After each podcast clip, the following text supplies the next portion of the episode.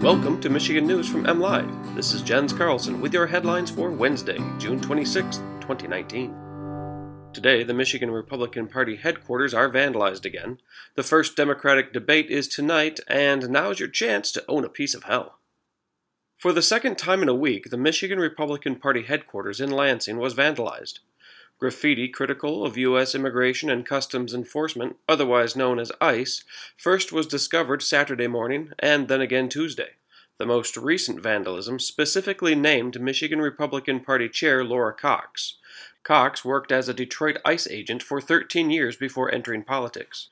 State officials from both parties denounced the vandalism. In a statement, Cox referred to the perpetrator as a radical thug who chose to intimidate through graffiti. Michigan Democratic Party Chair Lavora Barnes suggested there are better ways to express anger over U.S. immigration policy. She called the acts of vandalism, quote, flat out stupid and counterproductive no matter what side you are on, unquote. Sticking with politics, 20 Democrats will take the debate stage tonight and Thursday for the first presidential debates of the 2020 cycle. The historically large field of contenders will be split into groups of 10 across the two nights. The debates will be broadcast live on NBC, MSNBC, and Telemundo from 9 to 11 p.m. Eastern Standard Time, both nights from downtown Miami. The Michigan Democratic Party is hosting watch parties across the state on both nights, and we will have follow up coverage on MLive.com. And finally, you can go to hell, Michigan, any day of the week, but it isn't often you can buy a piece of hell. The Hell Saloon is on the market. The former Hell's Dam Site Inn was purchased in 2015 by the current owners and it underwent significant upgrades.